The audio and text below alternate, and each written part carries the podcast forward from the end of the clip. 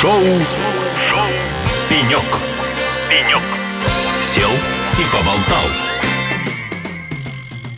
Ну что же, дорогие друзья, шоу «Пенек» на радио «Эхо Лосей». С вами я, Алексей Рудым. Сегодня прекрасный, собственно говоря, уже летний день. И в рамках летних интервью, в рамках «Летом на пеньке сесть приятнее» у нас э, потрясающий гость, с которым мы поговорим вообще о судьбе российского продукта. Продукта программного, продукта, то есть то, что называется софтом, как это развивается, куда двигается. В общем, не буду вас долго томить. В гостях у нас Лашин Ренат, исполнительный директор Ассоциации разработчиков программных продуктов «Отечественный софт». Ренат, добрый день. Добрый день. А, Ренат, спасибо вам большое, что нашли время прийти к нам в студию, посидеть с нами на пеньке. Ну, благо погода все-таки располагает. Не буду долго подводить, у меня резкий прямой вопрос. Итак, прошлый год ознаменовался тем, что в общем и целом он придал серьезный импульс развитию российского продукта. Продукта как с точки зрения аппаратной части, то, что называется железом, да, и программной части, то есть то, что мы называем софтом. То есть, да, действительно, рынок российских производителей, он получил серьезный импульс благодаря программе, ну, то, что раньше называлось импортозамещением, а сегодня называется цифровым суверенитетом. И даже у вас в ассоциации за последний год появилось достаточно большое количество новых членов, что логично, потому что игроков на рынке стало больше. Но что это означает? Это означает, что э, российские продукты были и раньше, и хорошего качества, в общем, способны были реализовывать задачи заказчиков. И просто, ну, наличие западных продуктов, я не знаю, более дешевых там, или имеющих более серьезное лобби и так далее, мешало российским продуктам получить свою долю рынка столь существенную. Или мы просто взяли и за год написали все то, чего у нас не было, а жили на западных продуктах, тут они ушли, и мы так раз и вот написали там свои CRM, свои какие-то там ERP-системы, CAD-системы и так далее. То есть как выглядит ситуация на ваш взгляд? Безусловно, программное обеспечение писалось многие годы. Вряд ли кто-то будет с этим спорить. Давайте вспомним, что реестр заработал с 1 января 2016 года, и вот сегодня он насчитывает уже почти 17 тысяч программных продуктов. Можете себе представить. А, кстати, это много это по сравнению с другими странами? Извините, я вас буду сразу перебивать, потому что есть вопрос. Про страны не скажу, но, наверное, достаточно, потому что у нас несколько десятков операционных систем, даже сейчас больше сотни СУБД, ERP там несколько десятков и так далее. То есть конкурентная среда, хорошая, здоровая для выбора решений. Изначально она была, конечно, не конкурентной, в том смысле, что мы с вами конкурировали с зарубежными компаниями, которые имели большие бюджеты, административные ресурсы, да, и приходили к нам с программными продуктами, да, и приносили сюда и стандарты, и нормативку, и так далее. Сейчас мы должны то же самое сделать для наших продуктов, угу. да. Рената, вот подскажите, вот вы говорите, смотрите, э, достаточно там большое количество только операционных систем, но на слуху операционных систем, ну, от силы сколько? Три, мне кажется. Там, ну, четыре, ну, может быть, четыре на слуху, ну, то есть, как бы всем известно. А что такое остальные эти операционные системы? Где они применяли? Это какие-то нишевые продукты? Вот эти наши там 17 тысяч программных э, продуктов, они это что такое? Это нишевые продукты в массе своей? Или это действительно э, законченное решение, которое можно продвигать на открытый рынок? Ну, надо сказать, что такое реестр вообще. Это классификатор, в нем 110 классов. Вот, э, вот эти решения, 16 тысяч с лишним, они по этому классификатору разбиты. Действительно, есть мобильная операционная система, есть серверные, есть десктопные, ну, которые вот мы с вами пользуемся. Mm-hmm. Вот. И есть, конечно же, специализированные э, операционные системы, которые в том числе в составе программно-аппаратных комплексов работают и так далее. Это вся номенклатура. По поводу совершенствования, ну, э, вы знаете, да, что этот, этот процесс бесконечен, нет предела совершенства. За последний вот год-два э, российские продукты стали активно развиваться, то есть не по одному-два релиза в год, а по 4-5. Это уже десятки, сотни новых функций. Почему это происходит? Потому что вот это окно возможностей, о котором мы начали говорить, заказчики и пользователи стали активно использовать российские программные продукты, тем самым давая обратную связь. Что нравится, что не нравится, Mm-hmm. Какие продукты с кем должны работать, дорабатываться и так далее. И заказчики, вендора теперь, разработчики, стали активнее совершенствовать свои программные продукты. Это не значит, что они были плохие или там недостаточно функциональные. Просто появился, знаете, такой более комплексный запрос к ним. Да? Mm-hmm. Вот, и они сейчас в моменте это отрабатывают. Наверняка вы обратили внимание, вот кто нас сейчас слушает, коллеги, вы видели, как отрапортовали крупнейшие компании о росте как и выручки, так и сотрудников. Множится российская экосистема э, совместимого программного обеспечения, все это результат вот этой деятельности, которую мы сейчас наблюдаем и в которой находимся. Э, для того, чтобы э, начать удовлетворять достаточно большой поток э, запросов от заказчика, да, менять свою систему под его задачи, в конце концов, переводить его процессы на свои системы, дорабатывать системы, для этого требуется достаточно большое количество ресурсов, так и финансовых, так и человеческих. Откуда они сегодня берутся? При наличии, допустим, оттока из России специалистов, да, то есть дефицит специалистов наблюдался и до этого. От какими ресурсами все это происходит? И компаний больше становится, да, вот разработчиков. Вот откуда ресурсы эти все берутся? Кто-то, кто инвестирует в это все? Откуда люди? Да, здесь все дело, конечно, в, в спросе. То есть заказчики поняли, Давайте пока в идеальной как бы истории mm-hmm. сейчас побудем mm-hmm. ненадолго. Заказчики поняли, что, значит, зарубежными продуктами сейчас дело иметь нельзя. То есть вот они в прошлом году там 200 примерно компаний, 2000 плюс решений сорвались с рынка, да, перестали продаваться, либо покупаться, либо не продлили лицензии, либо даже российские пользователи потеряли данные потому что они находились за рубежом. То есть сменилась парадигма. Уже не надо сейчас заставлять как бы импортозамещаться, но я имею в виду переходить на российские решения. А это уже объективная Заставили. необходимость. Да. С другой стороны, мы, возможно, перейдем к теме, если дойдем до нее сегодня. Сейчас тормозит опять. Теперь у нас появился тормоз этого процесса. Какой? Принудительное лицензирование, которым сейчас активно обсуждают. Что вот, а давайте разрешим пользоваться зарубежным. Может быть, мы про это поговорим. То есть, с одной стороны, заказчики уже сориентировались и активно используют, я имею в виду, пилотируют, внедряют, переобучают сотрудников на российские решения, да, угу. в, этой, в этой истории. Так. С другой стороны, поступают звоночки, я прошу прощения, оказывается, можно не переходить, или оказывается, можно еще пользоваться зарубежным программным продуктом, соответственно, переждать, пересидеть, может быть, лучших времен. Вот угу.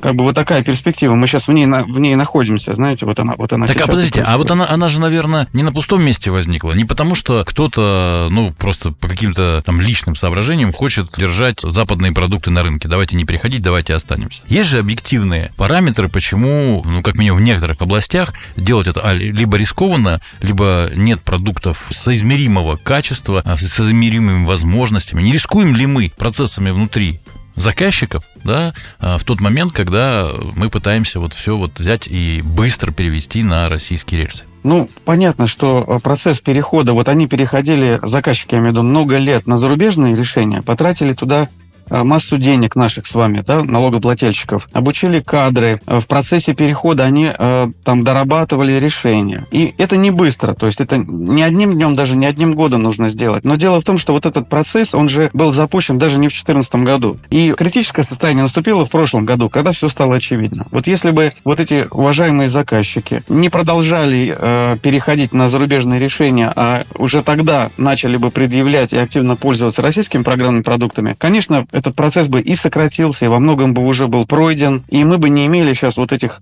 сложностей с внедрением, с обучением, с переходом вообще, да, вот с одних рельс на другие. Конечно, определенные сложности есть, да, но это не значит, что это непреодолимая история. Ну, подождите, вот, а... Нам важно, важно проговорить, да. Угу. Вот, э, извините, что я перебил. А вот э, ничего, ничего. Да, давайте посмотрим. Ну, вот есть операционная система да, вот есть там macOS, да, и угу. есть Windows. Для того, чтобы достичь вот того уровня операционной системы, наверное, требовалось такое большое количество клиентов, да, то есть как бы опыта, ресурсов, которые на это потрачены. А ресурсы можно тратить тогда, когда у тебя есть большое количество клиентов, когда ты понимаешь, как ты эти ресурсы обратно, собственно говоря, ну, вер... с прибылью вернешь, затраченные ресурсы, да. Вот угу. а, достаточно ли российского рынка допустим, там даже для 10 операционных систем. Сможем ли мы достичь такого уровня операционных систем? Понятно, что вот создали мы систему для решения простейших задач. Да, она позволяет запустить нам а, какие-то редакторы, она позволяет запустить нам какие-то там мессенджеры, там, ну и так далее. То есть минимальный набор функций. Да, безусловно, это такая рабочая машинка с минимальным набором функций. Но сможем ли мы реализовать полноценные системы, которые вот э, действительно заменят... Э, это не будет от, откатом куда-то назад с точки зрения комфортности использования, с точки зрения а, возможностей систем. Да, мы здесь немножко... Почему macOS не очень нам здесь подходит? Потому что там в том числе большая привязка к устройствам, да, я имею в виду к гаджету, к самому. Давайте привяжем вот российскую сказать, систему. В чем проблема? Давайте да, сделаем. Ну, есть у нас Авроры тоже с гаджетами, да. И не только Авроры. На самом деле сейчас вот мы сегодня вспоминали несколько операционных систем российских, как вы говорите, как бы лидеры. Это хорошо, что вы в курсе этого всего. Действительно, у нас есть там топ-5 операционных систем. Не буду коллегам называть, они все известны чтобы угу. никого не ставить в неудобное положение. У многих из них уже есть и сейчас будет развиваться активно линейка именно мобильной операционной системы относительно десктопной, да, которая на ноутбуке и так далее, на компьютере. Другой момент, значит, мы не находимся сейчас в начале пути. На самом деле, все эти годы операционные системы российские, они активно развивались. У каждой, в принципе, как по моим ощущениям, есть определенная как бы история. Э, кто-то выходил там из Минобороны, кто-то активно э, присутствует в образовании, кто-то активно присутствует в медицине. То есть накоплен уже огромный опыт ну, достаточно, я имею в виду, для того, чтобы система уже считалась зрелой. И пользователи ее э, могли активно на нее переходить, и масса приложений, не десятки, не сотни, гораздо больше, и периферийного оборудования, в чем тоже сложность была, уже работают с этими операционными системами. То есть нужно тиражировать этот опыт, то есть внедрять. К этому процессу нужно переходить. И это вот, в принципе, один из трендов, как вот я считаю, на ближайшие годы тиражирование успешного опыта перехода на российские системы. А этому что еще способствует? В том числе воля руководства нашей страны Владимира Владимировича Путина, указы. Вы, наверное, слышали, коллеги знают, 166-й указ от прошлого года, как раз от марта, твердил сроки перехода субъектов критической информационной инфраструктуры с 1 января 2025 года только на отечественные решения. То есть они должны работать только с отечественным. И вот что это, это и стимулирует э,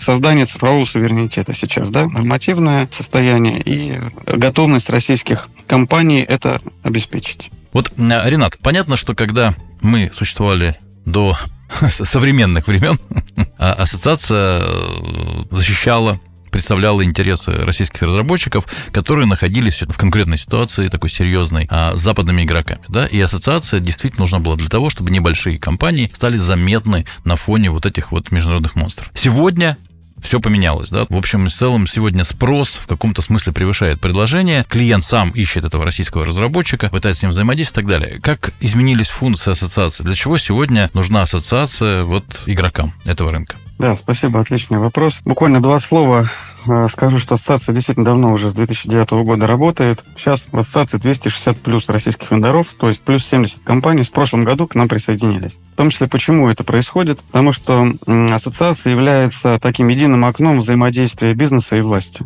Все начиналось, вот этот активный диалог, вы помните, наверное, происходил у нас в пандемию. Угу. И не менее активным он стал и в прошлом году. То есть налоговые меры действуют, и мы говорим, какие необходимо э, еще меры там принять, либо их улучшить. Вот, с другой стороны, прошлый год показал, что решений много, но в них нужно как-то уметь разбираться. То есть нужно копить экспертизу. Так. Вот, что мы сделали буквально в прошлом году, как раз в марте, мы создали каталог импортозамещения, внутри которого лежит э, реестр Минцифры, но собрали дополнительные сведения о решениях, э, аналогами каких зарубежных продуктов они являются. И это позволило, мы видели там десятки тысяч запросов к этому каталогу, это позволило в короткий момент времени заказчикам потенциальным или потребителям, или кто столкнулся с необходимостью в моменте поиска э, российских решений, найти эти решения и спланировать переход. Даже уже и перейти. Ренат, вот подождите. ассоциация в данном случае выступила экспертной площадкой. Угу. Хорошо, а вот э, давайте тогда сразу к практике перейдем. Итак, вы создаете каталог, в котором показано, какие западные решения, чем можно заместить российским, да, какие да, есть российские да. аналоги западных решений. А вот как это происходит? То есть ассоциация, как некая структура, обладает угу. э, своим набором экспертов в этой части, да, то есть своим набором специалистов, которые берут каждую систему, рассматривают и говорят, да, вот она там замещает вот это и замещает вот настолько, или просто производитель говорит, а я нацелен на то, чтобы заместить вот это, и вот замещаю вот так. Но тогда во втором случае мы имеем дело скорее с рекламной кампанией, нежели с реальными функциями и реальным замещением, да, то есть это каждый себя рекламирует как может. Один говорит, а я вот замещаю Microsoft. А насколько там ты замещаешь, это еще вопрос второй. Или все-таки есть действительно какая-то глубокая экспертная работа, которую ассоциация выполнила? Вопрос отличный, потому что на самом деле и, и, и та, и та модель э, существует одновременно, потому что ассоциация является отраслевой площадкой, и как она внутри, как эти компании структурируются по комитетам. У нас это комитет там по интеграции, по образованию, по экспорту и mm-hmm. так далее, и так далее. Их 11. Последние два – это информационное моделирование мы создали и продвижение по здравоохранению. Угу. То есть есть модератор этого каталога. Сами участники и члены ассоциации, и не только члены ассоциации, могут войти в этот каталог, вносить сведения, а дальше мы, как отраслевое сообщество, их проверяем. То есть достоверность этих сведений, соответствие заявленных сведений и так далее. Такой саморегулирующийся механизм. А как, а как проверить? Ну вот есть э, операционная система, да, кто-то говорит, моя операционная система заменяет вот это. А при этом угу. как проверить, что действительно этот функционал там присутствует? Кто это делает? Как этот каталог, ну, собственно говоря, приводится к, к неким стандартным... Где, где кто отвечает за то, что действительно это решение а, может заместить вот это западное? Или это все-таки просто на основе, как э, все равно в большей степени на основе информации от производителя? Он говорит, я вот считаю, что я замещаю. Здесь очень такой тонкий момент. Конечно же, все начинается от заявления разработчика, да? Угу. Дальше, э, если есть уже опыт внедрения или тестирования, можно прикреплять документы, подтверждающие соответствие. Такая история у нас там предусмотрена. То есть в большинстве случаев, я предполагаю, это история заявить заявительного характера с подтверждением, что это решение из этого класса, что действительно это является, оно является прямым аналогом. Дальше какой вопрос? Э, определяет соответствие, конечно, заказчик. То есть не в универсальном как бы решении, потому что одному заказчику, не знаю, там столько-то функций надо, такие-то требования предъявляются. В любом случае заказчик, уже определив нишу, увидев там претендентов, да, вот на замену, он уже входит во взаимодействие с разработчиком и проверяет соответствие. То есть вот это так происходит. В любом случае будет пилотное внедрение, изучение, потом боевое, как говорится, включение в эту систему. Не обязательно даже операционное, там же и СУБД, и базы mm-hmm. хранения, хранения данных, виртуализация, там много слоев вот этого пирога, которым занимается заказчик. Здесь вот какой момент сейчас я забыл сказать в нашей первой части, что э, в прошлом году как раз заказчики, увидев ограничения, введенные зарубежными разработчиками, стали планировать переход уже на полный стек, то есть на набор российских технологий, то есть и операционную систему, и базу данных, и виртуализацию. Это в том числе отразилось в количестве закупок российского программного обеспечения. Вот в прошлом году произошел перелом, когда российского ПО стали покупать однозначно больше и потратили на покупку российского ПО тоже больше денег. То есть и в количественном и качественном выражении. Что это значит? Что деньги пошли российским разработчикам на развитие продукта. Угу, понятно. Это вот мы тоже говорили, как это происходит, да, движение денег, движение спроса. Помимо налоговых отчислений, снижения взносов, налога на прибыль, наверняка эти многие знают и пользуются IT-аккредитацией там и так далее. Еще и получилась вот такая история, то есть деньги пошли не на покупку зарубежных решений, не за рубеж, а пошли в наш, в наш рынок, в наши компании. Угу. А, ну что ж, Ренат, у нас подходит время к концу. Давайте последний вопрос, который бы мне хотелось обсудить. Итак, э, мы, когда говорим о программе цифрового суверенитета, мы говорим о программе а, импортозамещения. Мы в общем и целом говорим о интересах а государства, б, в общем и целом, не в последнюю очередь, об интересах э, российских разработчиков, да, потому что они получают угу. таким образом закрытый, защищенный рынок для себя и так далее. То есть все в плюсе. Давайте поговорим о третьей стороне, да, о заказчике. Итак, заказчик, который э, в общем и целом в ситуации, когда он там, мы об этом с вами говорили, годами работал на системах, да, на которые потрачено огромное количество ресурсов, да, на поддержку этих систем, развитие этих систем, он умеет с ними работать, да, они заточены под его бизнес-процессы, сегодня вынужден по тем или иным причинам переходить на совершенно другие программные продукты и зачастую с э, меньшим набором характеристик, возможностей и так далее. Вот есть ли какие-то механизмы, да, то есть э, вообще ассоциация как-то заказчику помогает, а, что-то делает, есть ли какие-то механизмы, примеры каких-то, я не знаю, там, удачных пилотов этих, которые потом каким-то образом тиражируются, да, то есть как бы, или все-таки каждый раз это проблема конкретного заказчика, его механизмы и какие-то закрытые там способы там и так далее, которые, в общем, на рынок не тиражируются. Да, тоже отличный вопрос. Очень хорошо у вас с вопросами, на самом деле, Алексей. Очень правильные все вопросы. Мы, ста- мы стараемся, мы, мы глубоко в рынке. Похвалю вас, да, э, как раз перед нашими радиослушателями. На самом деле, действительно, ассоциация, вот э, в данном случае объединяя вендоров, может видеть определенную проблематику на широком отраслевом как бы срезе. То есть, с одной стороны, в прошлом году ассоциация участвовала в организации деятельности индустриальных центров компетенций и центров э, значит, компетенций по развитию системного программного обеспечения. Я думаю, многие знают про это. Угу. В чем она заключалась? Нужно было выявить наличие э, российских решений, чтобы потом их включить в IT-ландшафт по импортозамещению. Вот эти каталоги наши очень пригодились. Это раз. То есть в данном случае ассоциация продвигала российские компании и их решения да, вот с точки зрения близости к заказчикам, которые которые их выбирали. Дальше что мы продолжаем до сих пор еще делать? Многие заказчики все еще находятся в процессе. Это еще будет пока э, идти. Я очень надеюсь, что все-таки со временем э, это уйдет. То есть еще ищут аналоги. То есть присылают нам письма, помогите нам найти российские аналоги зарубежных решений. Угу. То есть в данном случае мы подбираем российские программные продукты и говорим, вот аналоги. Насколько они полные, вы уже попробуйте, сами посмотрите. Но мы говорим, что да, вот по крайней мере, угу. в этой части. Дальше мы, конечно, встречаемся с заказчиком, делаем экспертные сессии. Например, сейчас активное взаимодействие с банковским сообществом. К нам запрос как ассоциации, как разработчикам э, российских программных продуктов создать наборы отечественных э, решений, то есть стеки вот эти опять, mm-hmm. да, то есть несколько э, специально подобранных программных продуктов, работающих между собой, под конкретную банковскую задачу. Угу. Вот, под их бизнес-процессы. И вот этот год мы в том числе этому посвятим. не только этот год. Просто в этом году мы эту историю э, должны раскачать, предложить уже первые наборы для банковского сектора, чтобы они могли уже брать и переходить на эти решения.